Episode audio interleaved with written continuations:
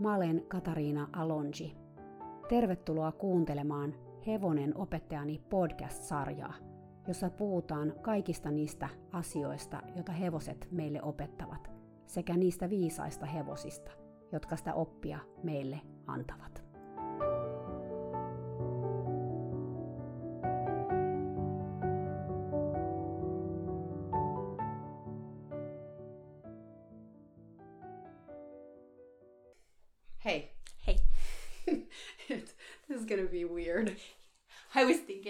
This yesterday. I once saw an episode of the. Do you remember the Arsenio Hall show Yes. where he had Eddie Murphy? And Yeah. it turns out they're like very best friends. Oh, like practically really? live together. And I remember he sat down. Eddie Murphy sat down and he's like, "What the hell are we going to talk about?"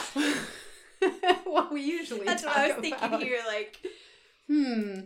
Okay. Well, let's start. professional. professional. Yeah. Now we're gonna be professional. Um, tell me how you became a horse person. I was born into a family of horse people, but different kind of horse people than than what I know today. But um, yeah, my my dad had horses when I was born, and he had grown up with horses. So I think I was three when I inherited a pony from my cousins. So that was my first horse. Actually, the only horse that's ever been like mine. Yeah. Until Little Love, in a way. In a way, what was his or her name? Bessie May. Bessie May. Bessie May. She was a Welsh cross, some kind of probably with a Shetland. Okay. I would guess she was pretty Yeah. small but Yeah. round. Round, very round. Yeah. And this was in Oklahoma. Yes, Yeah. Yeah. Okay. and I had a little Western saddle that was, I mean, basically wooden because it was so worn out. There was just like the tree was left and the stirrups, which were heavy wood. Seriously? Yeah, when I think about that now, I think I remember as like a small child, I remember it being uncomfortable. So I can just imagine poor Bessie May. Poor Bessie May. You didn't get pl- splinters on your butt though. No, from it wasn't Yeah, that bad. It wasn't that it had a layer of leather on top. Okay.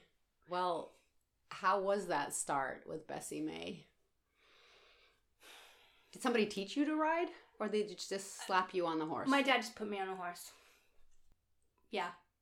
Which is pretty amazing because my mom was so protective. So I guess she just turned her back and knew that that was just going to happen because that's what happened in our family, like the whole extended family.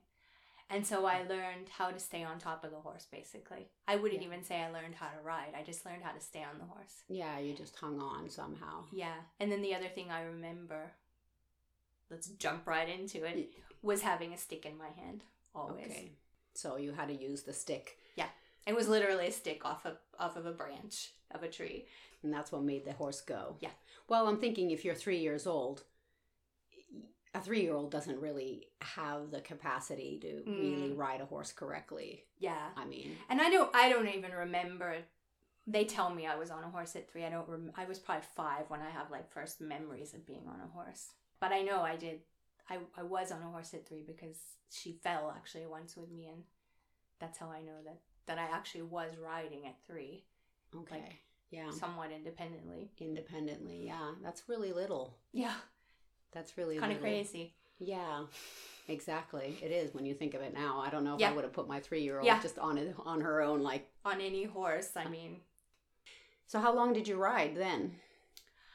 I rode until I probably wrote until I was about 15. I mean, I wrote a lot probably until I was like 10, 11, 12, somewhere there. And then it got less and less. And then when I was like 14, 15, it was kind of became really cool again. Like it was like trendy to go to rodeos and do things in rodeos. And so at that point, I probably did it a little bit more. And then that was about it. What does riding mean? You know, because we know what riding Mhm. means here in Finland. You know, you Mhm. go to a riding school and you do riding lessons, or Yeah. you know. So you guys were just riding. Did you have an arena, or where did you ride? Um, we always had horses. We always had at least one horse in our backyard, and then my dad and my uncle at various times like leased different properties. I mean this this was their life. Like they, it, my my uncle's a horse trainer. He trains race horses, and my dad's a farrier. He Mm-hmm. a shoer. So this is their life. So they were they arranged always everything around what we're going to do with the horses. So at different times they would have different properties leased where they would always put up an arena Mhm. because they wanted to rope calves. Ah, okay. So it was yeah, it was about the cows. Yeah. And the cow. Did they compete in this? Yeah, yeah. Yes. But you didn't. In fact, yesterday I was talking to my parents and I found out that I knew that my dad still ropes, but I thought he did breakaway roping, which means Yeah. that you just tie the calf and then the rope breaks off and the calf goes on. Versus like the professional calf roping where you you rope the calf and then you jump off the horse and run down and pick up the calf and throw it down and tie its legs together like, you know, Yeah. like the old days. My dad, who is 80, and my uncle, who is 82, are still doing tie down calf roping. They're still doing that. They get off the horse and go over Yes. there and and Yeah. Turn the- At their age, they don't have to pick the calf up and then throw him back down. They can just let him stay down. so they get off the horse. They go do that. They don't have to pick the cow. They don't have to pick the calf, Calf up. up, which is the normal rules. That even though even if the calf goes down, you got to pick it up and throw it back down. No way. Yeah.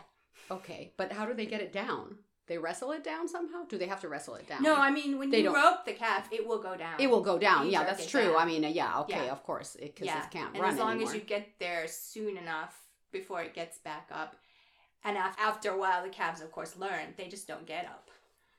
yeah, because they know, like, okay, Yeah. soon I'm gonna be Thrown back. thrown down. back down, so I better just stay down. Yeah. That's kind of sad.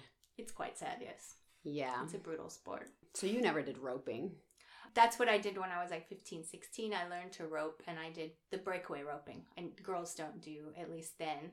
I'm sure there nowadays probably even girls competition and tie down. But then it was all breakaway. And I did Oh. that for a little bit. I wasn't very good at it Okay. because I don't think I really cared about it very much. Yeah, you just did it because it was something everybody did. Yeah. Okay, so then you stopped riding? Yeah, I pretty much just stopped. I, I didn't even think about it for a really long time. Even, I mean, I saw horses every day. Of course, they were in my backyard, but I don't know. I lost interest. Yeah. Looking back, I can see maybe why, but Yeah, it, it probably wasn't something that deep down you really enjoyed. like so many people, I wanted to be with horses. Yeah. and that was the way I knew to do it. And then when probably I'm I'm looking back thinking that probably when that just didn't make sense to me, even though it was subconscious, I just drifted away. yeah, I just started doing something else. Yeah. So then you didn't get back to horses until we met. Yeah, 2000, 15, 20 years later, I had quite a long break. Yeah. And you didn't know when you met me that you were going to get back into horses. No idea. Because I was supposed to be your Finnish teacher. Yeah, exactly. Well, I was. I wasn't. Yeah, We. I think we did one class. And then during that class, we came to the conclusion that we both like horses. Yeah. And then I invited you to come and ride our vaulting horses, yeah, which was completely different because it was English riding. You you had never been in an English saddle, I think. I had once, and now I remember that we're ta- now we're talking about it. I actually had uh, so like probably many of your podcast listeners as well. I grew up reading lots of horse books, and many of them were about dressage and yeah. jumping and all these things. So I dreamed of riding in an English Mhm. saddle and having like the whole you Get know outfit, gear, outfit, Yeah. looking like a dressage Yeah. rider. So once I lived in Texas about five, six years before I met you. And I went there and I took a lesson in English riding. One lesson I remember. Okay. It was horrible. It must have been horrible if you only took one it lesson. was so horrible. In one lesson, I got blisters on the insides of my thighs. Like like I was taught to grip with the knees so strongly. Oh. And I don't even remember. I remember my hands hurting, but I don't remember the lesson as much as I do afterwards. Afterwards, just being Yeah. in pain. yeah, and I was like, okay, this is not worth it. This, This, is, is, not. not fun. Yeah, this is not what I want to do. Yeah. Okay. Yeah. Well, then we met. So your husband is Finnish. So Yeah. if people are wondering why the heck uh, is somebody from Oklahoma living in Finland, Yes, and I, we worked for Nokia, which is how we met. yes, of course. Yeah. And then we met at a dinner that was for Finnish people Yeah. who were living in the Bay Area. Yeah. I actually remember the dinner because I remember, even though I didn't really talk to you, you were kind of really far away from me, like diagonally Mhm. across, but somehow I was really drawn to you. And I had seen you like twice before, like in your car driving around, and had the car had a Finnish flag. Yeah. So I I always saw it. I was like, oh my gosh, there's that woman again driving in that you know car with a Finnish flag. Maybe she's Finnish, you know. And I'm Yeah. kind of you know I just lived in the U.S. for like a year, so I was sort of desperate to maybe connect with other Finns in some way. Mhm. And then I discovered you're not Finnish, even though you had the Finnish flag on your car. But somehow I was very drawn to you. And then your husband asked if I would do the Finnish lessons with you. And then we did the Finnish lesson. And then you came. That's how it all began. All began. no looking back. Little did we know where that was going to Yeah. go. You came to the barn and you started riding Camille. Yes. I, I gave you lessons with Camille. What do you At the time, Camille was the biggest horse I think I had ever seen. yes. And she wasn't even that big. She big. wasn't even that big. I mean, okay, I think she was almost She was a she, she was, was, almost horse. 17 Yeah. hands i would say Yeah. yeah. but still i mean you had been riding i guess Quarter hor- horses. quarter horses yeah, Yeah. so it, what do you remember about Camille? i, I kind of know what you're gonna say well, I mean, I had been riding since I was three. I thought I knew how to ride a horse, and you just get on and you steer the horse and you go where you want to go. And Camille wasn't having that. yeah it's not no. how it works here. no And I had no idea, like, you know, in, in English riding, you do neck reining.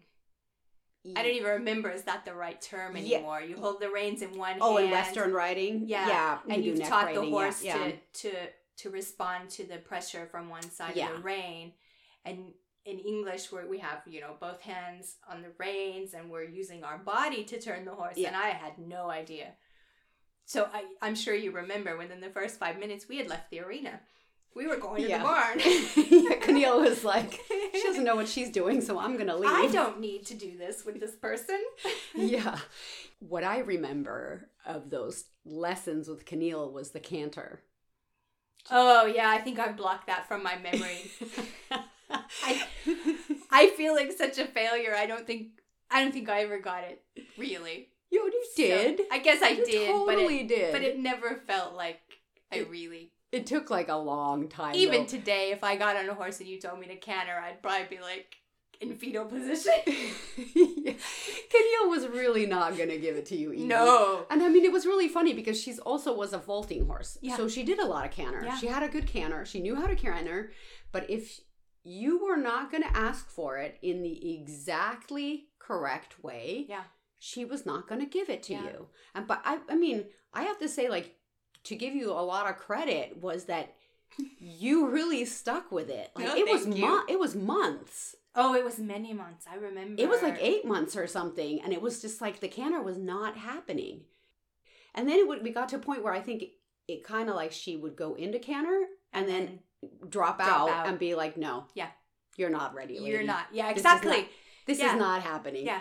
But I do remember a moment when it did happen, and you were cantering, and it was like, "Oh my God, you got it! It's happening! You, you're What doing an it!" accomplishment. Yes, I mean, it was really like, Yeah. But she was the best teacher. I mean, it's yeah. it's just like you said. I mean, even when she knew what I wanted, she would go into canter and canter and then fall out because it was like, yeah, you're not ready. you're not lady. you're not balanced yeah no keep- yourself together and then we'll go Yeah. but you i mean you had the tenacity though that you just kept at it i mean a lot of Mm. people would just been like i'm done with this shit but I wanted to get it. you wanted to get it no and that i mean and that really tells a lot about who you are because you will stick with it once you like Mm. decide you know and i don't know maybe you were kind of like I, I can't stop until at least i get it There was Um, yeah some of that. I think. yeah. But those were good times like in the I don't know, there was it was great to be at the barn because it was just us and, and Yeah. we were on that property where nobody else was on it. yeah, that's And what I was gonna say. I think part of it too, uh, even wanting to get the canter, was that it was like being part of the vaulting team. Like I, I wanted to be able to help and exercise the horses and- because it was like this nice community. I mean, it was yeah, it was really good times. Yeah, it was really nice because it was just us and you know, we were just doing our thing. Yeah, it's like and it's like we had our own horses. Yeah. really ours, but Yeah, were. but they were. Yeah. yeah. we took care of them and we we were there a lot, like Yeah. every day, hours and hours. yeah, And then you moved to Finland. yeah, You left, Yeah. and I stayed behind. I stayed in California, and um, so what happened when you came to Finland with horses? Well, this is why also why I think that I never really got the canter because, I mean, I was riding multiple horses there in California and riding at canter and doing all these things. But I remember when I came to Finland and it was like, okay, I need to find a horse to ride or riding lessons or something. And that was probably my biggest fear was like, oh, how am I going to canter? is, is the teacher just going to like put me on some, you know, beginner horse because they look at me canter and I think this lady doesn't know how to ride. Yeah, there was always that canter. Yeah. You did find a horse. Yeah. I think I Oh. think the first horse that I rode I leased. I didn't take like group lessons or anything. Although at some point I did I went to Barn and Espoo and took riding lessons in a group. I did that once. I did like one group thing for like a gauzy, like a Yeah, season. yeah, season, yeah. But that wasn't that wasn't really for me. That wasn't my thing. And i think already by then my path had kind of diverged from kind of more traditional things. So it was riding in a circle with horses i didn't really even know. It wasn't really my thing anymore. So that was the only time i really took group lessons. Other than that i've leased i leased horses in finland Yeah, and then you did some private lessons. and i did some private yeah, lessons yeah, So i did some centered riding lessons. Yeah. and then just some kind of traditional riding lessons like like sometimes i would take lessons from the trainer of the person who owned the horse That went on for a while. Yeah. What do you remember of that time or what's kind of stands out for you? over time like i said i my my path kind of started to diverge from kind of traditional away from dressage i would say and just kind of different kind of thinking i got Mm. i got involved for a while with animalia and did some animal rights activism and i became vegan and that's i started just looking at animals in general in a different way and so that really changed my think started to change my thinking about horses and around the same time i think we were both kind of Mhm. like you were encountering some different things also that you brought to me which completely started changing my thinking around horses and um what probably stands out then the most about that time is probably the last riding lesson i took Mm. Tell me about that. I was I was riding a horse who was she's probably overweight looking back now. I mean she was definitely overweight. And um, she tried her best, but she wasn't, you know, a dressage horse in the classical sense. She she was she was a big horse and quite heavy. And so, you know, and she was happy to trot walk trot and canter, but she didn't have a lot of forward motion. And I remember the teacher basically chasing us around the arena so that she would get more forward motion. And then when she would go fast enough, then she would collect herself into mm-hmm. s- a somewhat Good frame. good frame. Yeah, thank you. I was trying to find the right words. Yeah. The the proper frame that Yeah. we were the frame we were looking for. And that was it for me. I realized I don't think I've taken a riding lesson since then. And I haven't really ridden much since then because it was like this is This is not what I want to do. this is not what I want to do. This is not the feeling I want to have when I'm on a horse's back. At that time, I wasn't thinking, do I even want to be on a horse's back? But but it was like, this is not the feeling that I want, and this is not the way I want to achieve what I'm. I'm not really looking for this proper form anymore. But if I were, this is not the way I want to get it either. There has to Yeah. be another way. Yeah, not the way where a teacher's trace chasing you. Yeah. Yeah. Well-meaning And- teacher. She was Yeah, trying to. she was trying to what she help. thought was yeah, right, and yeah. she those are the tools she had. Those are the tools she had. Yeah. Well, I remember one of the turning points also being, I mean, definitely for me, was when we went on the animal communication course. Yes. And you found that course somehow, because I remember you were like, oh, I saw this course I don't even know where. Was there an internet? I guess there was an internet somewhere at that point. A little what bit. year was that? Yeah, there was. Yeah, It was two. I think it was two thousand eight. yeah. And the particular teacher that we trained, that we did the course with, I think she was really early into knowing that the internet. I think she even had a blog at that point. Like she was Yeah. really. Yeah, I think you were actually reading a blog or something, and then you found her. Yeah. And and she was coming to Switzerland, and we went on that clinic. It, it was a big year because that year I also tried, you know, the bitless The bitless. bridle, and then we I also kind of found Linda Kohanov, and Yeah. then there was the animal communication course, Yeah. and all these things started happening. And at the same time, I was reading a lot of animal rights books about different animals, but also changing my thinking and I think our thinking just about what it what is an animal and why are they any different from us? I mean, in Yeah. terms of equality or how we treat them or exactly, and that that. makes you think. Then it's like, well, and how am I treating them? yes. So that's also about the time you met Little Love for the first time. Yeah, I was thinking I, I almost think it could have been that weekend when we went to that I'm not sure of the Or maybe you years, visited before because I, I. I met her in 2006. So what do you remember about Little Love from Switzerland? I vaguely remember the very first time. I think we, I think we were together when we saw her. We did. You know what? I totally remember that because it was that time we went We on a walk walking. and she was in the arena, remember? Yeah, we weren't even at the barn. We were just walking by the barn. Yes. Yeah. Yeah. and she was in the arena riding the Yes. horse and she couldn't get her to turn. Yeah. And she was bolting down the arena. And I remember you said she really needs your help. Mm. That lady really needs your Yeah. help.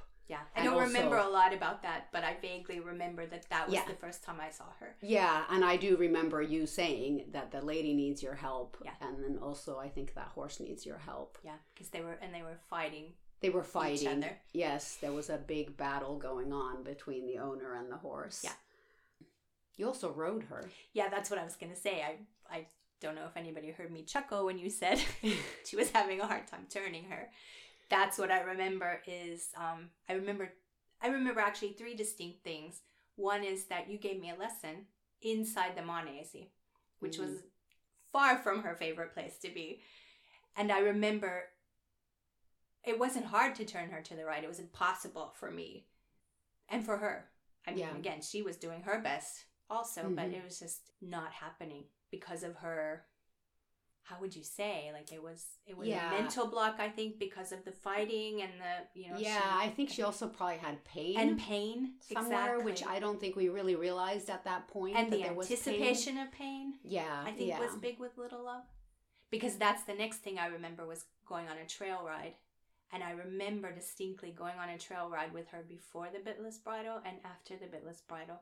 Because both, I mean, I think I rode her several times on trails, but I remember these two times we encountered deer in the forest. Mm. And I remember with the bit, she just took off and there was no stopping her.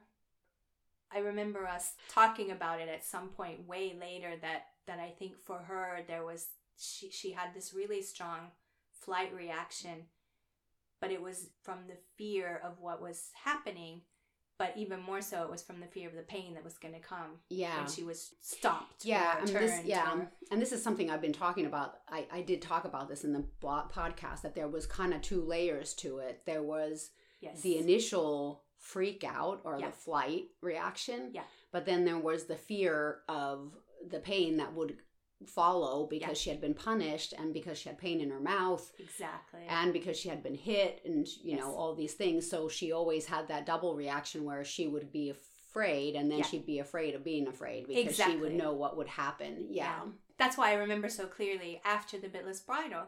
We Yeah. had a very similar situation, and I remember in this case we were right near a road, which was always kind of scary. It's like, are we just gonna take off into the road? And I remember we saw the deer, and she bolted, and I thought, okay, here we go. And I think I did try to stop her. Even by that time, I might have been smarter about just like you know letting things happen more naturally, but it just didn't happen she wasn't afraid of that pain anymore. She didn't have that extra reaction. yeah yeah because once she started getting conditioned out of it and she started realizing that it, her the freakouts were much shorter and Yeah. much you know they didn't they weren't so big Yeah. They were much more proportional to what was happening. yeah exactly it wasn't like such a like overreaction to like because i do remember i think i was on nabucco that Yeah. one time yeah when we were we encountered the deer and I, you know thinking now i'm like why didn't i put you on nabucco why did i make you ride little love but I, maybe because you had to be behind me or be, just because i had to lead the Yeah. ride and she was okay usually behind especially with nabucco Yeah.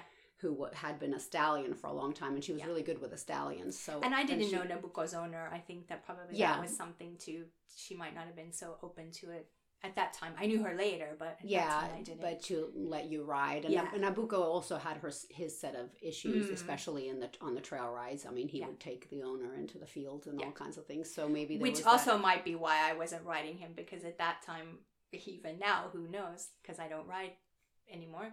But um, I might be taken easily into the field.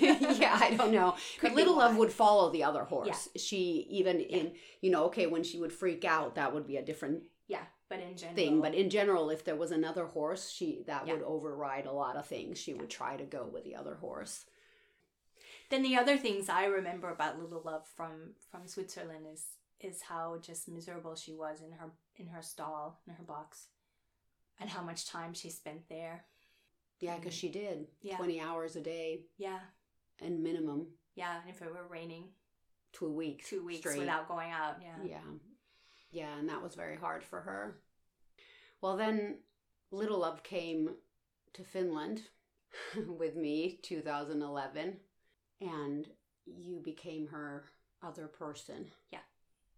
How was that for you? That first year when we were at that small bar. It was really nice. That was a really small barn with just a few horses, and it was set deep in the forest, and there weren't many people around. So, I mean, we went there together at least once a week, and we had the place to ourselves. And we could go walking in the forest, which was, you know, sometimes a little scary, but it was really fun and and a new experience for me to walk with a horse because most of the time I was walking next to her, not on her. I wasn't on her back. That was a really nice time. I got to kind of re-know Little Love. We, in a way, we got to start completely over. I think we. I feel like we did start over. It was like I was meeting a new horse because she was such a different horse Mhm. already. yeah, she was she was different. She was already changing. Yeah, she had already lived in the The pasture. with her friend.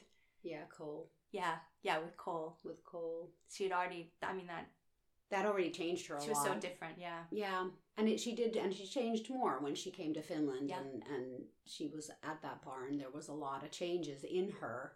yeah.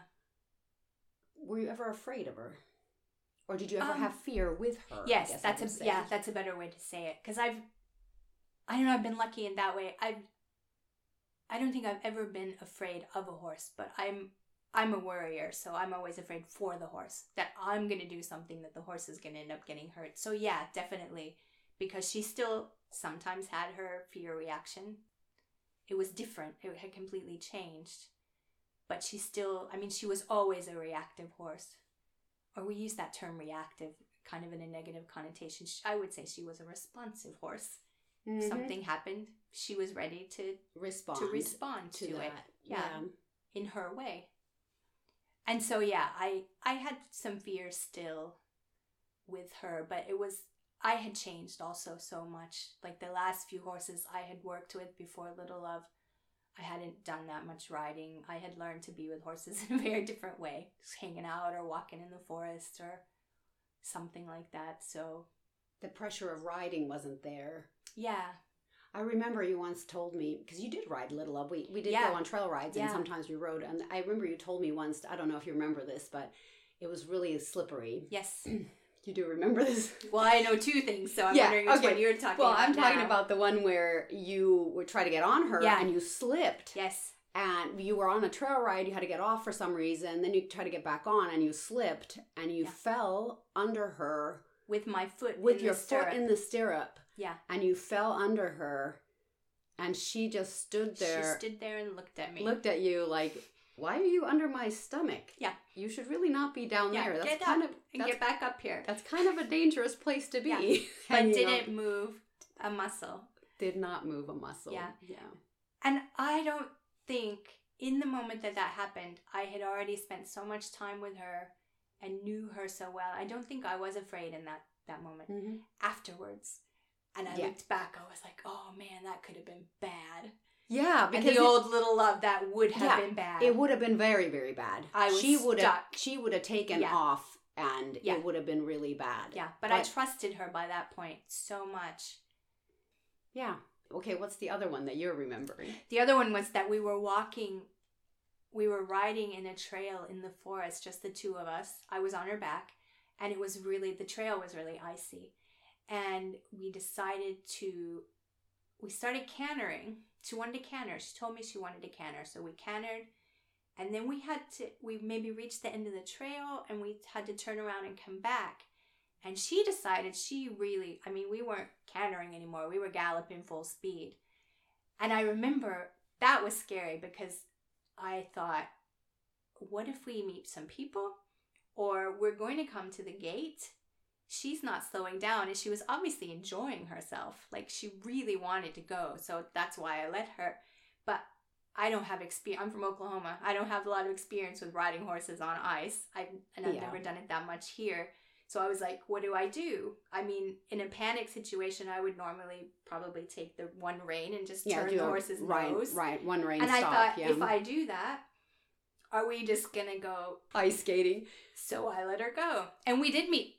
We met two people, and I, you just I- cantered past. I them? wondered, yeah, I wonder now, like, what were those people thinking of me and my horse? You're just kind of like, hey, Yeah. cantering by. Yeah. And then the next thing was, okay, now we're gonna come to the gate, which was one of those wamis that they Yeah. have, and then because we were in a national, well, it's a national park now. Yeah. It wasn't then.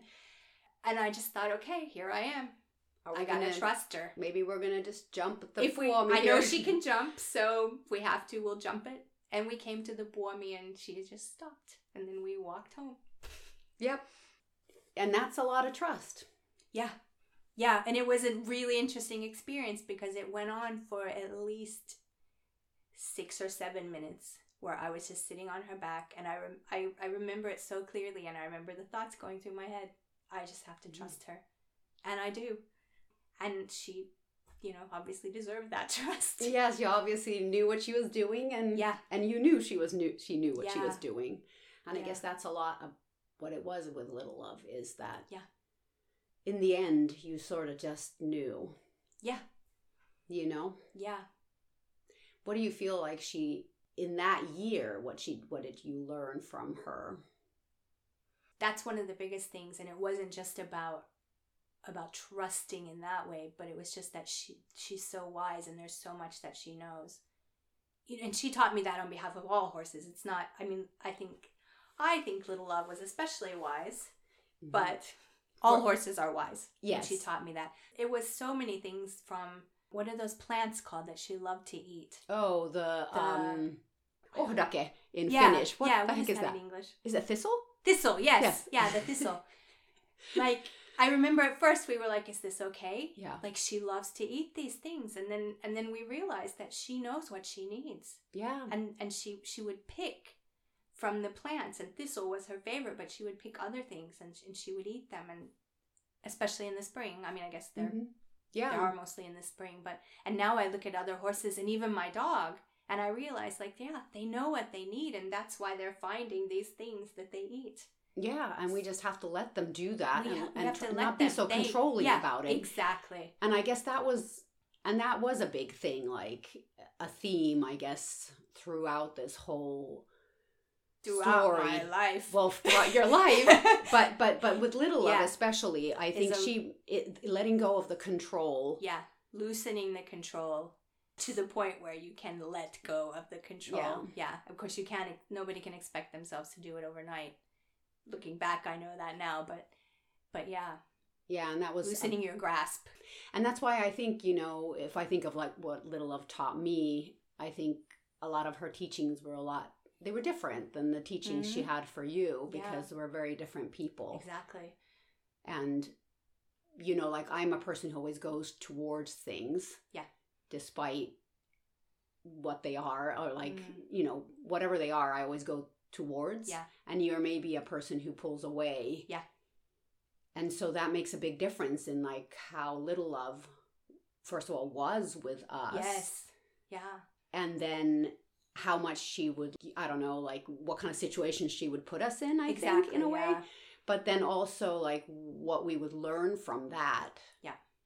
Because I think for me, you know, I've always been a person who's kind of an achiever and always like doing, doing, doing, a person doing and having to, you know, to learn to slow down Yeah. and let go of those doing things.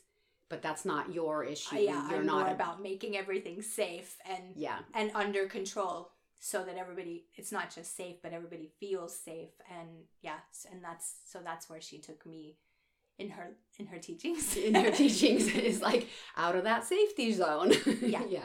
yeah But in a nice way, in that way that she wouldn't, it's not like she, she threw you off the cliff. You know, often, but it was very subtle. and i remember we've talked about this many times since then i i wouldn't even realize it at the time i would just realize suddenly that I, it wouldn't be like oh this happened you know we she ran away or she wanted to run away and I didn't react, so she stayed here, and ooh, lesson learned. It wasn't like that. It was more like suddenly one day I realized, oh, I've changed. It's very subtle. It's very and I think subtle. that's a really good point because a lot of people are like, okay, you know, where's the learning? Where's the learning? yes, But the thing is that you don't really, when you're in it, Yeah. you're not necessarily realizing it. Yeah.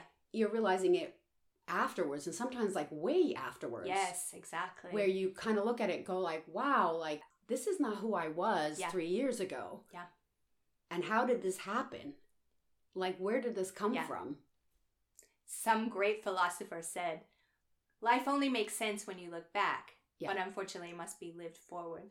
It's like Okay. Kierkegaard or somebody. But that make makes sense in Yeah. this case. Really makes sense Yes. because, you know, talking about little love in these podcasts and you know all the blogs we wrote, I, I'm so grateful we did write. And Yes. and you know, and actually right there on that, I have the book. See next to that basket. Oh yeah, There's the book, our, book. our barn book, you know, and sometimes I look at it and read what we wrote in there because Yeah. I mean, and I think it's really good to do that kind of diary entries and and stuff so that you can kind of go back and be like, oh my god, this happened. Yeah, now Yeah. I see what that meant Yeah. or where I'm supposed to go from there. Of course, there are situations where you're like, holy crap, I just learned a lot. Yeah, There's those epiphany moments, but but the the subtle learning is kind of in it's underneath and it's happening all the time. So then Little Love moved to Chris's property and um that same summer I had to leave to California. just two months later. Yeah, pretty much 2 months later. I mean, we, we knew obviously, when she went there that that was coming. yeah, and that's, you know, that was a plan. Yeah, so she arranged some new lessons for me Yeah, oh yeah. very But, okay, quickly. But let- let's talk Yeah. about that in, general. Like, how did you feel? Because I asked you, you know, how would you feel if if Yeah. you were now from now on you would be Little Love's person? I think you asked me twice because I I, think the first time I said no. Oh, you did. I don't remember that. You don't remember I that. blocked brain. I think I have. I, I don't remember it clearly either, but I have some vague memory that I said. You know, it could have even been when you were getting little love the first time. It was like if I bring her to Finland, and for some reason, you know, because your husband's American, yeah, he works and in his an international. we didn't know what was going on with his Yeah. job at that You point. don't know always. It was kind of be- maybe a hypothetical question, Yeah. or like a rhetor- rhetorical probably was more. in a- yeah, in that kind of sense, like, you know, I'm foreseeing the future here. yeah. And you were like, no, No. way. No, Yeah. And why no? What What do you think was behind that no? That's a really good question. Well, first of all, first and foremost, I always say no first when somebody asks me to do anything because that's how so you funny. control things. It's so funny. And you always say yes. I'm the yes person, and you're the no Absolutely, person. Yes. That's my, maybe that's why we're friends Yeah. because we like balance, balance each other. each other. out. Compliment. I know. I learn how to say no when I'm around you. Yeah. Because I really need to sometimes say no, and you sometimes need to know how to say no. and I say more now. Yeah. I'm doing a podcast episode. exactly which i'm sure you you know first said no to but yeah. or in your mind at least Yeah, said exactly. no to yeah so what made you say no what what what would you say now what do you think it was like thinking back I think it was it was the sense of being responsible for this other being that in the classical sense, I mean, everybody's heard this and everybody's experienced it. The more you know, the more you know what you don't know. Yeah. And so I felt like I'm not worthy actually to take care of this being. I'm not capable enough to take care of this being in the way that she deserves. that I think that's always what you think. Yep. That you're not capable. Yeah. And it's really interesting because you know when I look at you outside from the outside, of course, I feel like you're very capable. Mm. I mean, you're one of the smartest people I know, maybe the smartest person. Oh I my know. god. Yeah. Thank you. yeah. So that and that's why it's like Yeah. it's funny. But then when you look at it from your s your Mm. point of view, you're kind of going like, oh, I can't, I can't do this. Yeah. You know, and I was always convinced you would be able to do Yeah. it, and I yeah, and you were able And I, to do it. yeah, I were. I was. I was. Yeah. yeah. With Grise's help. Yeah. Well, we all need help. Yeah, You know. yeah. Uh, we nobody. We shouldn't go these things alone. Yeah. Again, classic me. I made a list of things that I wanted to remember to say today, and that's one thing that I didn't didn't put down. One of the learnings is to ask for help. That's Yeah. one of the things I learned through Little Love. Yeah, you got to ask for help when you need Yeah. help. Yeah. It's okay. You know, and I know how hard that is. Like, of course, because I'm always thinking I'm capable. I can do it. And this is like crazy because it's kind of like we're like the opposite. yeah. You're like, oh, I'm not capable. And I'm like, oh, sure, I'm capable. I can do this. And then I'm like, crap, I really don't know Oh what wait, I'm doing. I gotta figure this out. yeah. How do you do this? But I always figure out things through doing. Yeah. You know, and you figure I out figure things. out through research. Research. Exactly. and then after researching it for six months, still say, no, I couldn't do that. Yeah, because the more you research, the more you know Yeah. how hard it is. Yeah. And then I have the benefit of not researching it, Yeah. and then I have like no idea what I'm getting into until I'm in it, and I'm like, crap, now I have to deal with this. Yeah. And then you just kind of learn by doing. Yeah. It's funny. Okay, so the first was no, but then there was a yes. Yeah. Why a yes? I don't think I can even answer that question. Maybe it's just intuition or or maybe at the same time realizing that who would be more capable, you know? Yeah, exactly. I mean, I like I, I, I had Grise with me who Grise has so much experience with horses, you know, in the practical sense. I mean, in Mhm. other senses too, but Yeah. that's what I always felt like I missed was the practical sense because I never, since I was a small child, owned a horse. And um, I knew already then that even more important or just as important was what do you call it? The emotional, spiritual companion sense. And yeah, I guess I realized who yeah, who could do it better. I know. Yeah, it's like you were a person. Yeah, and and I and simply wanted to do it at that point. Yeah. It was scary. Yep. I know you were scared. And then, of course, Little Love, And a then week, week before I'm leaving, she decides to, well, I'm sure she didn't decide it. It just happened. She, like, got that huge gash on her knee. Yeah. And we had to go to the clinic. Um, yeah, and all that stuff happened. But I think, in a way, it was a, a good thing that it happened because it, it really gave you the example of, like, you know, the worst case scenario happened yeah, and we were okay. and we were okay. Yeah, It was okay. yeah, and things happen. Yeah. And then you just deal with them. and you deal with them. Yeah. yeah. So how was it being Little Love's person when I left? it was wonderful. I mean, she was such a great horse, as all horses are. I mean, just just to have this horse that you could spend time with and just soak up her her wisdom and she and Mhm. Bella both. I mean, it Yeah. was it was it Yeah, was were- just a dream to be able to spend time with the two of them together. And of course, it was also difficult and scary, Mm-hmm. and other things happened. And I mean, the wound that she had when you left, it feels like it took five years to heal. it probably wasn't five years, but no, and I learned all kinds of new, interesting things. of, Like what is what is proud flesh in Finnish? Oh yeah, I knew it only in Finnish for a long time. I know. oh my I gosh, I, it can't get the word in my head. Yeah. The, the skin that grows back from inside the wound. Proud fat fle- flesh. What the heck is that in Finnish? Oh my gosh, my brain's in English Yeah, right we'll now. think of it later. We'll think of it later. Yeah, but Yeah. Yeah. Li- oh, liikaliha. Is it like Liikaliha, yeah, yeah, exactly, yeah.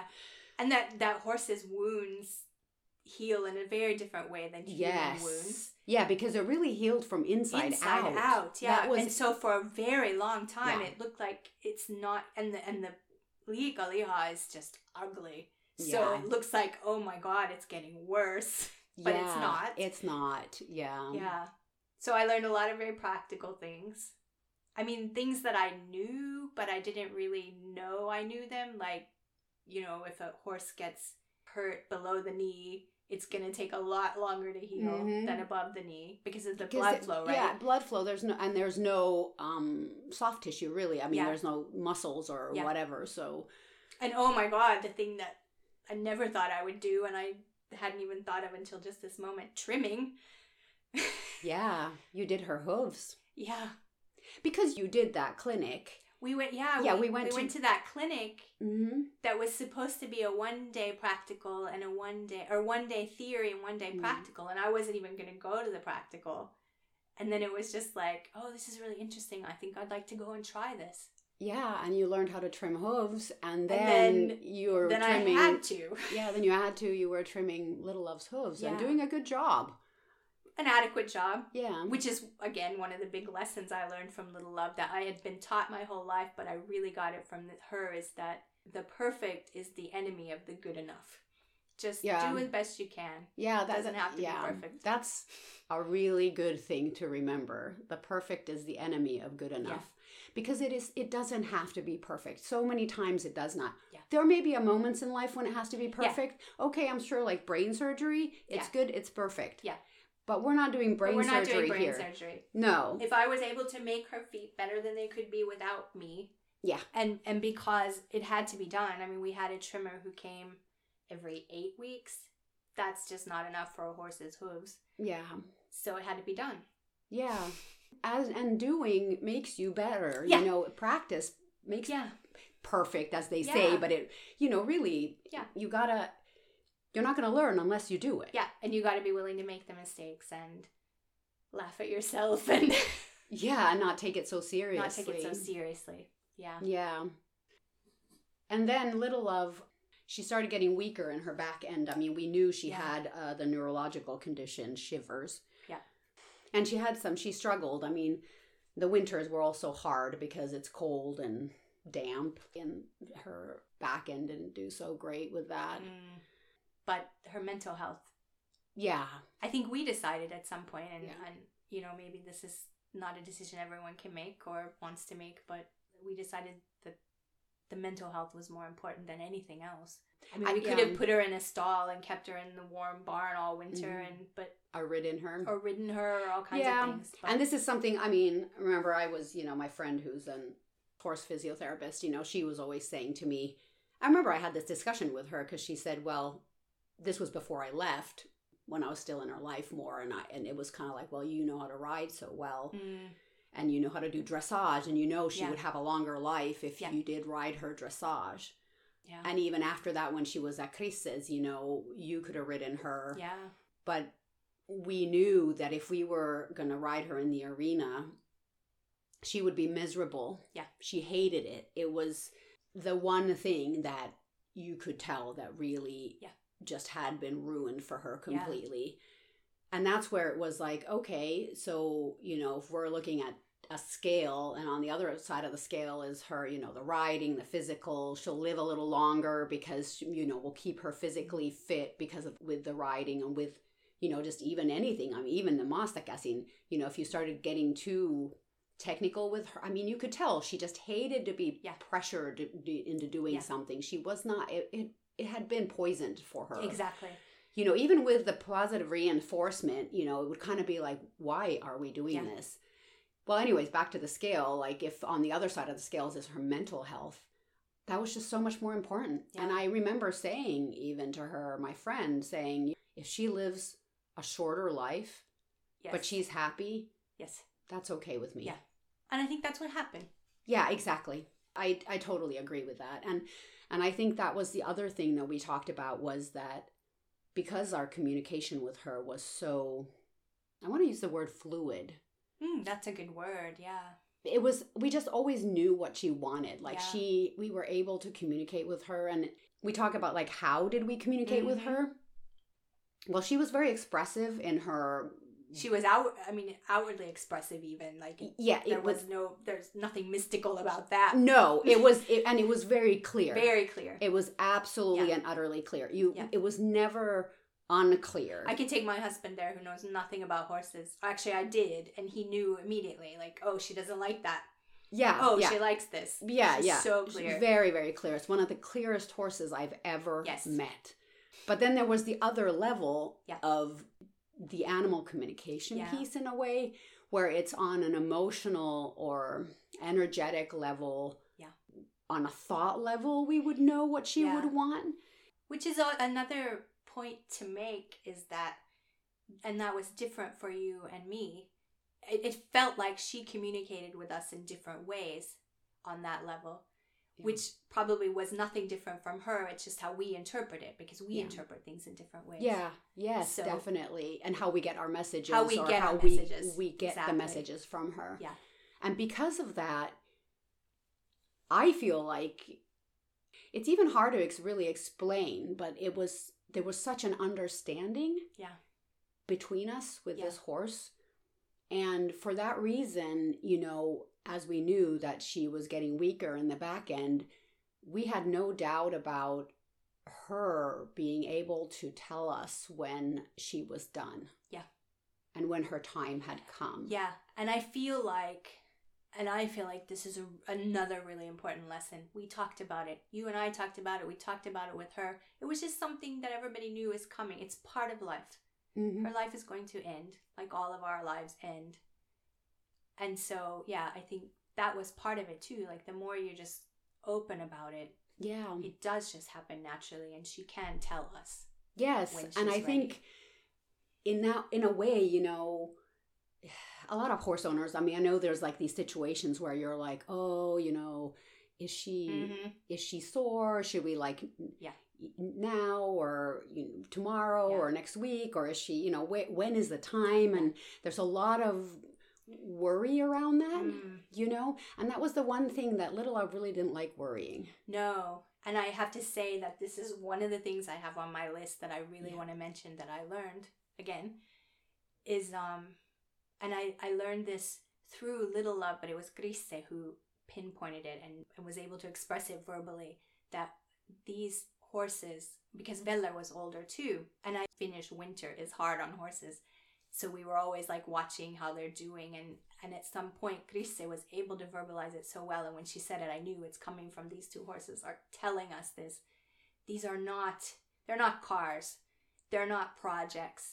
There are there are partners. They're we're in relationships with them. It's not for us to come here every day and make a checklist of oh the hooves, the you know, this Yeah. tendon is like this or that drives them crazy. That, Or Yeah. that drove Little Love and Bella crazy if we did things like that. Yeah, Yeah. yeah, I mean, it's yeah, that's true, and Take I mean, them as a whole being. yeah, and that's what we usually, uh, it, what happens easily with people, Yeah. is that you start, and it, it's understandable, you know, especially if your horse has had an injury and it's come back from the injury, and you're always going like, oh my god, does the leg look Yeah. swollen? How is the horse moving? What's happening? Why is it holding its head Yeah. like that?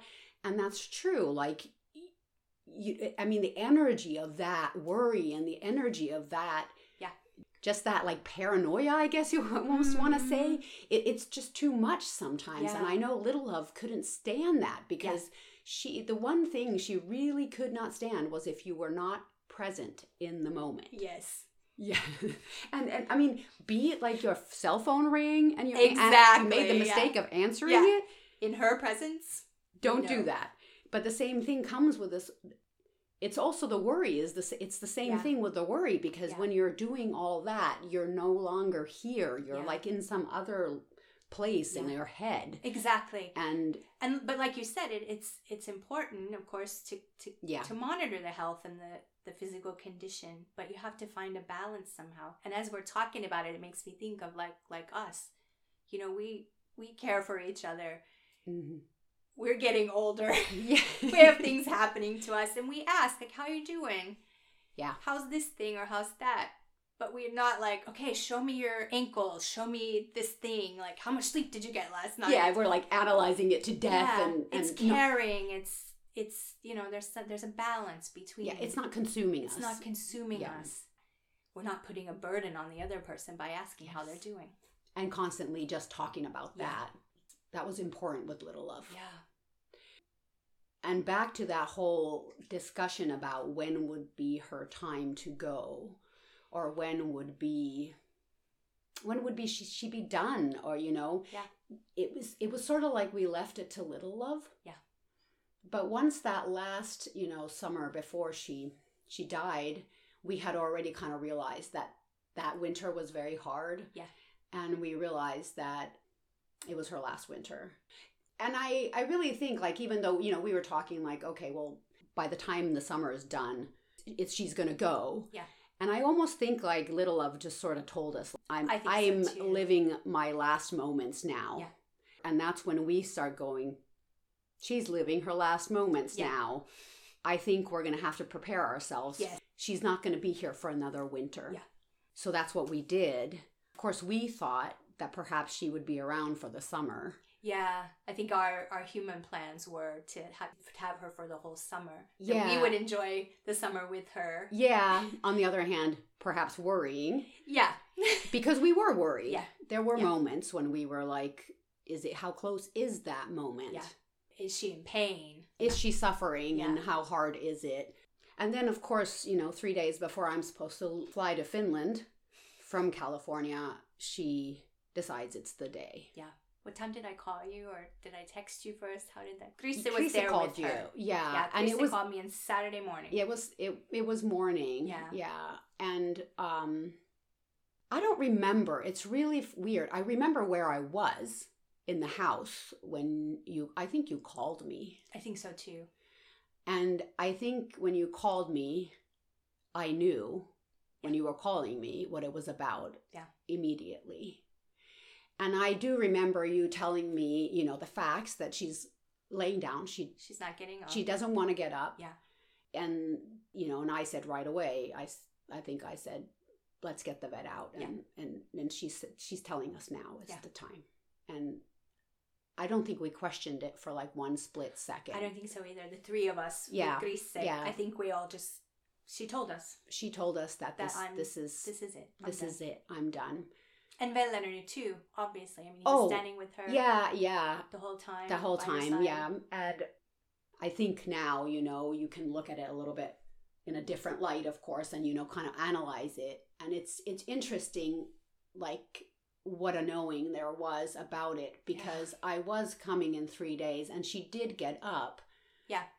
eventually Yeah. before the vet came and we could have kept her Yeah. For three days Yeah. until I made it there.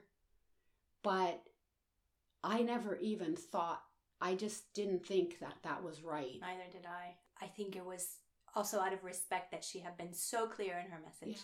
Yeah. It was like once we got it, then she did get up. yeah, yeah. Because once the vet was called Yeah. and once everything was arranged, Yeah. then it was like, okay, now I'm going to get up Yeah. because these people They've understood what is Yeah. happening here. Yeah.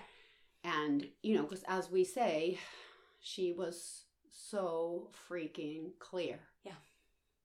And that's why it was, she was the easiest horse in the world Yeah. in the end because we always knew what she wanted. Yeah. And what her opinion about things was. Yes. And the thing is that it wasn't even about always doing what she wanted, because sometimes it was just enough for her that we knew what she thought about something. Exactly. And then she could be flexible. Yeah. As long as we were like, okay, well, you really don't want us to take care of this knee right now, but Yeah. you know this has to be done. And she's like, yeah, okay, that's Okay. fine. Yeah. But as long as you know what I think about this, it's, Yeah. you know, and, And, I know that you're doing the best you can. Yeah. You're not just ripping some Yeah. bandage off. and- exactly yeah. you're you're taking all everything in account Yeah.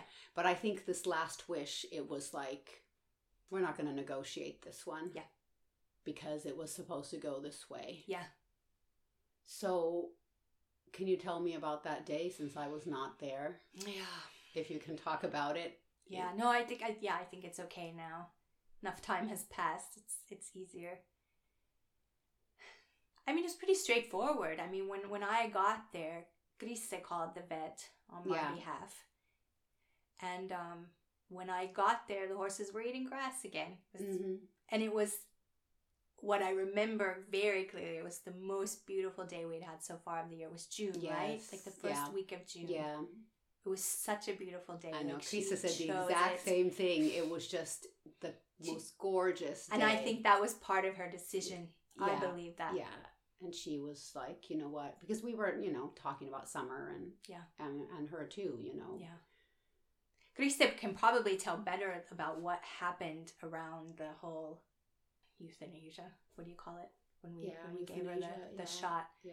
Because I was of course focused on Little Love, but what I remember is we went we went into the back pasture because we knew that that was where she was going. We had decided where she was going to be buried, right near the forest. We went there, and Veller came with us. Yes.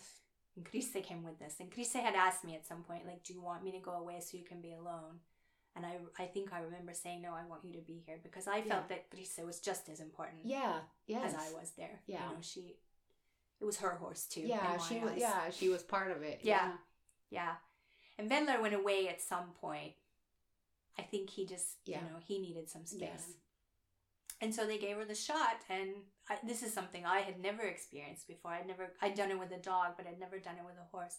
And I remember the vet told me like, you need to hang. We we will keep her her head stall on her halter, keep her halter on, Mhm. and you need to hold on to her because she might need your help when she goes down. But she didn't need any help. She knew She when just- it was time to lay down, and she, She laid just down laid down. Yeah. went Yeah. to sleep.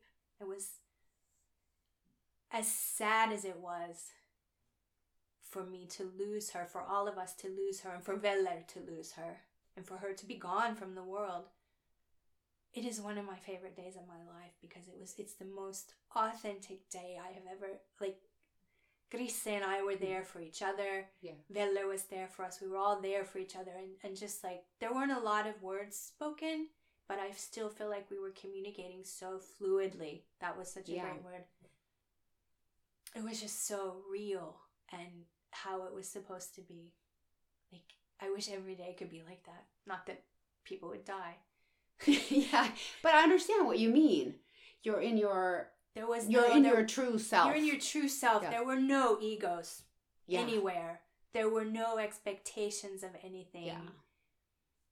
It was just everybody being there for her and then everybody being there for each other. Yeah. And A lot of love. thank you. That's where I was headed. Yeah, I was trying. Sorry. Where am I headed? No, I, I I, wasn't going to come up with it, but that's what I mean. Yeah. it was just love and caring and empathy and compassion and all those wonderful words were just alive that Yeah. day. I wish you could have been there, but I know. I mean, in a way, I understand why I Mm, wasn't. Me too. Yeah. You know, I think my, you know, because I feel like harder than that day was the day when I left to California. Yeah. You know, like Yeah. years before that already, and that was my letting go. I would, I guess, I would say. Mm-hmm. I can't even remember because I know we talked on the phone, but I don't even remember at what point we were like on the phone with each other. I think we were. I think I called you or you called me after she had had this, this the injections Yeah. and she went down. And I think she was still breathing really slowly, but we were Yeah. talking as she went. Yeah, It's kind of my memory. Yeah, yeah. I don't know if you remember it. Krista was talking about it when Veller, so her heartbeat was slowing down, Yeah. and the vet was listening to her heartbeat and saying like she's starting to like go out, and Yeah. Veller came Yes. back then, Yeah. and he put his muzzle against her muzzle, and her heart Just like rate- the first time they met. Yes. When they put their muzzles together. And sorry, tell about Yes. the heart rate. No, but it's true. It's like the first meeting, you Yeah. know. And then her heart rate went up, like she recognized him, and that's when she died. Yeah. Yeah. And I think that is the true essence of the moment Yes.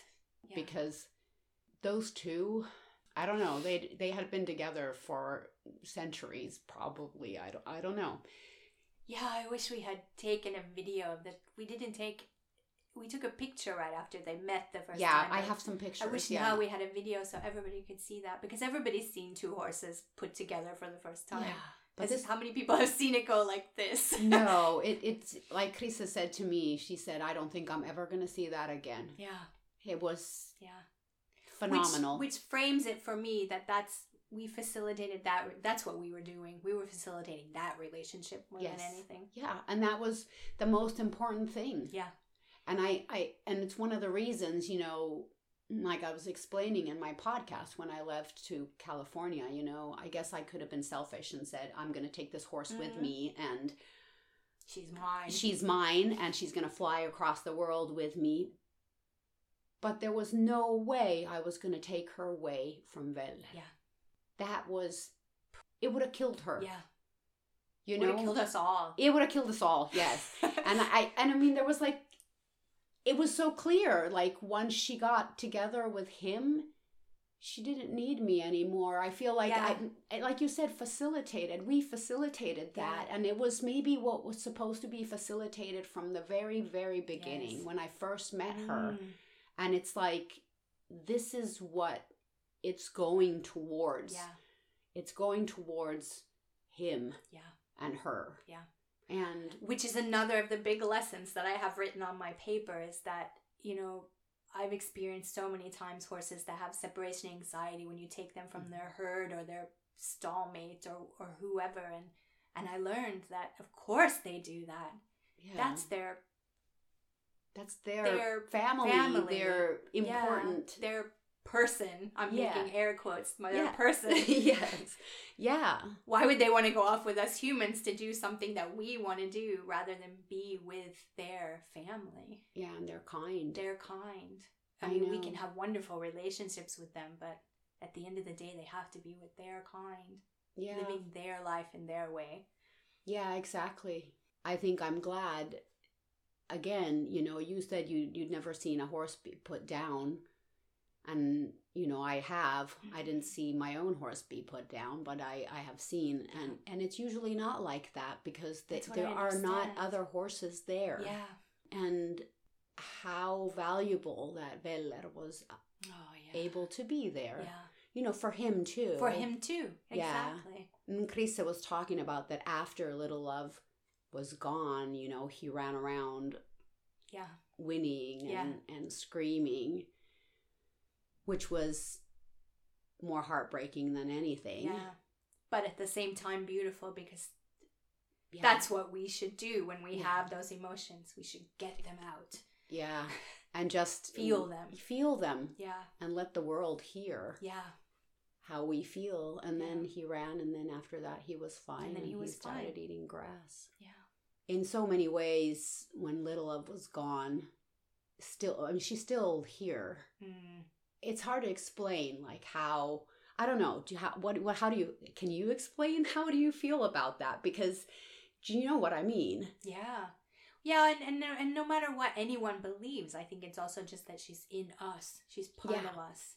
Like we are all part of each other when we Yeah. have deep or even not deep relationships, we become part of each other, but especially when you have these kind of relationships that are based on mutual respect and trust and love, mm-hmm.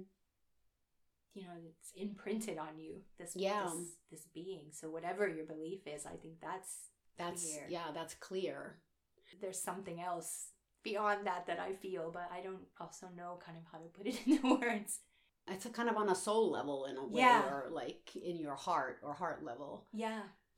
what do you feel like those last years with little love what do you feel like you learned then Looking back now, I learned so much just about being, like being with another being.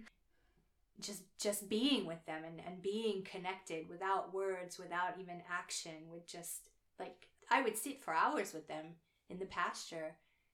From outside it looked like I was just sitting there and they were doing their own thing, but I feel like we were connected and since then I've I mean I I learned I've really gotten into meditation and I've been on many meditation retreats after that. I'd never been before. And, and I realize now that that's where I learned that. I learned to meditate with those horses because meditation is just being. It's like mm-hmm. sitting and letting whatever comes pass through you.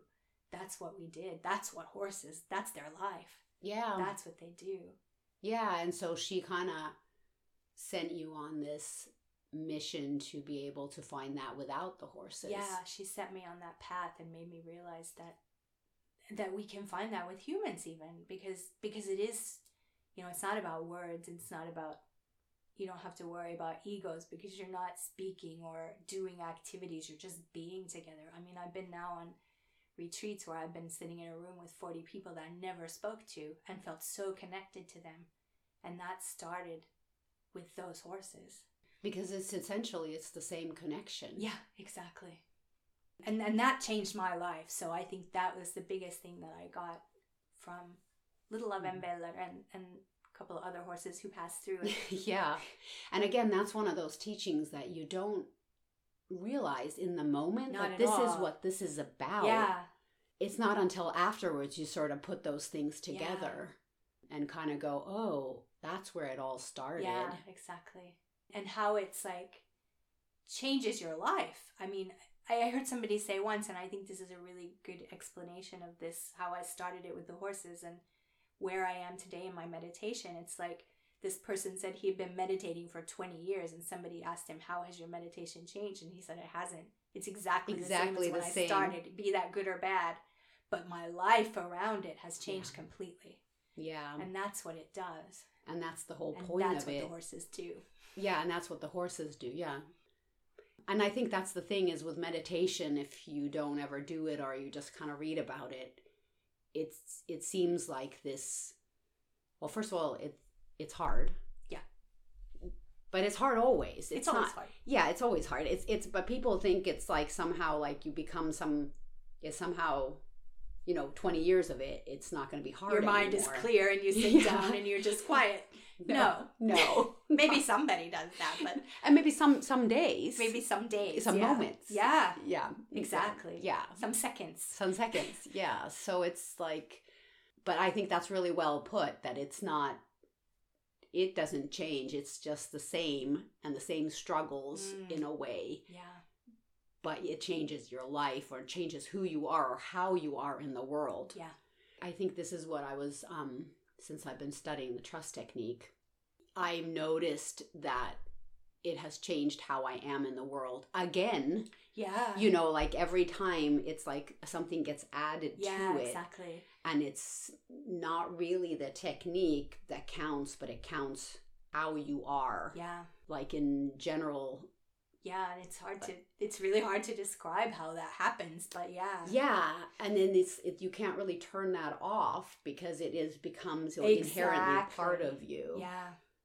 and i think that's why like if you know i think about my journey with horses and i'm sure you can kind of relate to this that again the changes are so subtle and there's so many and okay they're along the way there's those big moments where you're Mhm. like wow okay like our the animal communication course where Yeah. we were just like I think we were like pretty much speechless after it because Yeah. remember us driving home and we were just we couldn't even talk. Yeah. We were just like, what just happened? Like I can't. My brain has changed. Yeah, we were trying to wrap our brain around it, like what has happened. Because I remember we went to, you know, John was at home and Yeah. he was like, "How was the course?" Yeah. and we just blank stare. We Yeah. couldn't even answer Uh. him. I don't know.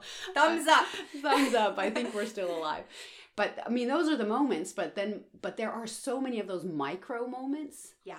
You know that are just there's like thousands of them, thousands and thousands upon thousands. Which is why you have to be paying attention too, because yeah because they, they can be gone and then and then you know it's like it all builds up and slowly slowly and suddenly you're just there like even with Little Love like so many people ask like well how did you build trust and how Mm. did you get to that point where you know you're just thinking and you know what she's thinking Yeah. and she knows what you're thinking and and it's like i can't i can't give you a handbook yeah. because it's there are certain things yes listening Yes. and communicating and being fair Yeah. and being clear clear is kind Yeah. But i can't tell you like exact steps how in this happens. situation how to do this because it's going to depend on so many things from where you're at. yeah and a lot of it is about being open Yeah. and like you've like twice now mentioned like the whole ego thing Mm. and that's like such a huge piece with horses yeah. you know and i feel like i i sometimes you know describe Little Love as she was like the horse that did you know she did this thing called ego stripping Yes, exactly. and she would like just pull your you just pull it oh, all. oh, you think you know this? yeah I'll Let me give you a test. Yeah, exactly. And I mean, Pop she quiz. really, yeah, she really pulled that ego apart and really like brought you to these hump. Like she brought you to your knees. I mean, she brought me to my knees. Literally, yes. yes, to my knees, where it was like, I have nothing left to lose. Yeah. It, it's it's gone, and Yeah. I, and in the end, you don't even care.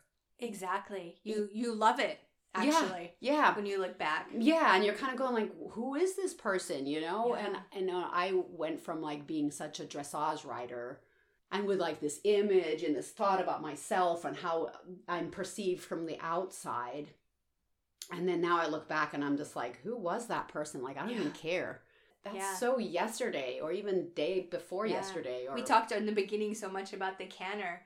And I say like I couldn't do it today, but I don't care if I can or not. If I needed to go ride a horse, we'll do what we do. I don't Yeah. I don't care. whatever transpires Whatever- transpires yeah And all the better for it. Yeah, exactly. And that's the best way to be.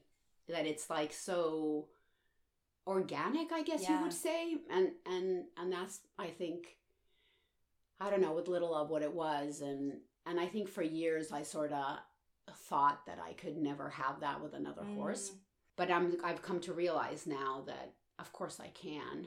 yeah. It's just not going to be the same. It's not going to be the same, but nothing is. Nothing's the same. No, you know, we're relationships with different pe- people are different. Our relationships with the same people are See, different yes. I mean, think about us, like where we, what it was in the beginning, Yeah. and what we focused on, and yeah, what it is now. It, Yeah. it, it evolves. yeah. You know, Everything changes. Yeah, and and it's when you kind of let go of the expectations or the the Mm. ego in a way, like Both, that it I has think, to yeah. be a certain way, and the other, like the control, I guess, Yeah. too, of the other person. I wrote this on my list. I didn't have the words for this with Little Love. I learned them later, but getting comfortable with uncertainty. Oh, that she was really good at that. Yeah. Because there were a lot of uncertain things with that Oh, yeah. horse, especially in the beginning. But that was the point too, because in Yeah. the end there weren't. Yeah, exactly.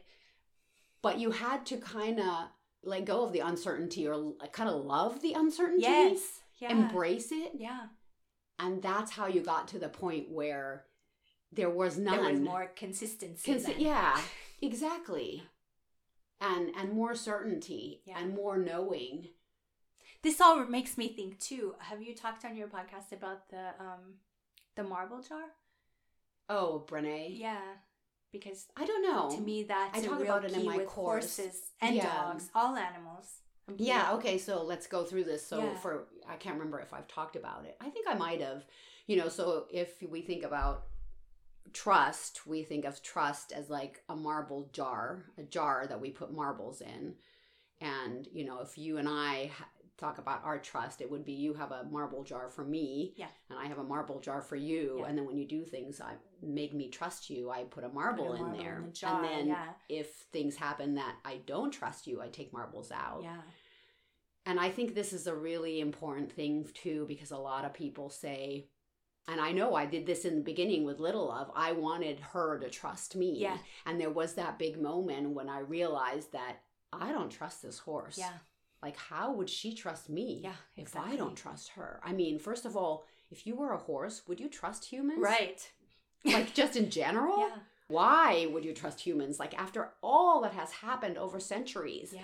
like, why? Yeah. I mean, really, They're I- not even clear in what they want and they're not consistent in what they ask. Why would you why trust would you that? trust that yeah exactly so so trust goes both ways it's a two-way street That's really the essence of the marble jar, right? yeah, and that you have to build both you can't just expect the- demand and or- demand um, and kind of you know want this trust without giving anything Yeah, and understanding Yeah. what trust means to the other. exactly and and and that's the thing and if you're holding back like really holding back and and not showing up as your true Yeah. authentic self Yeah.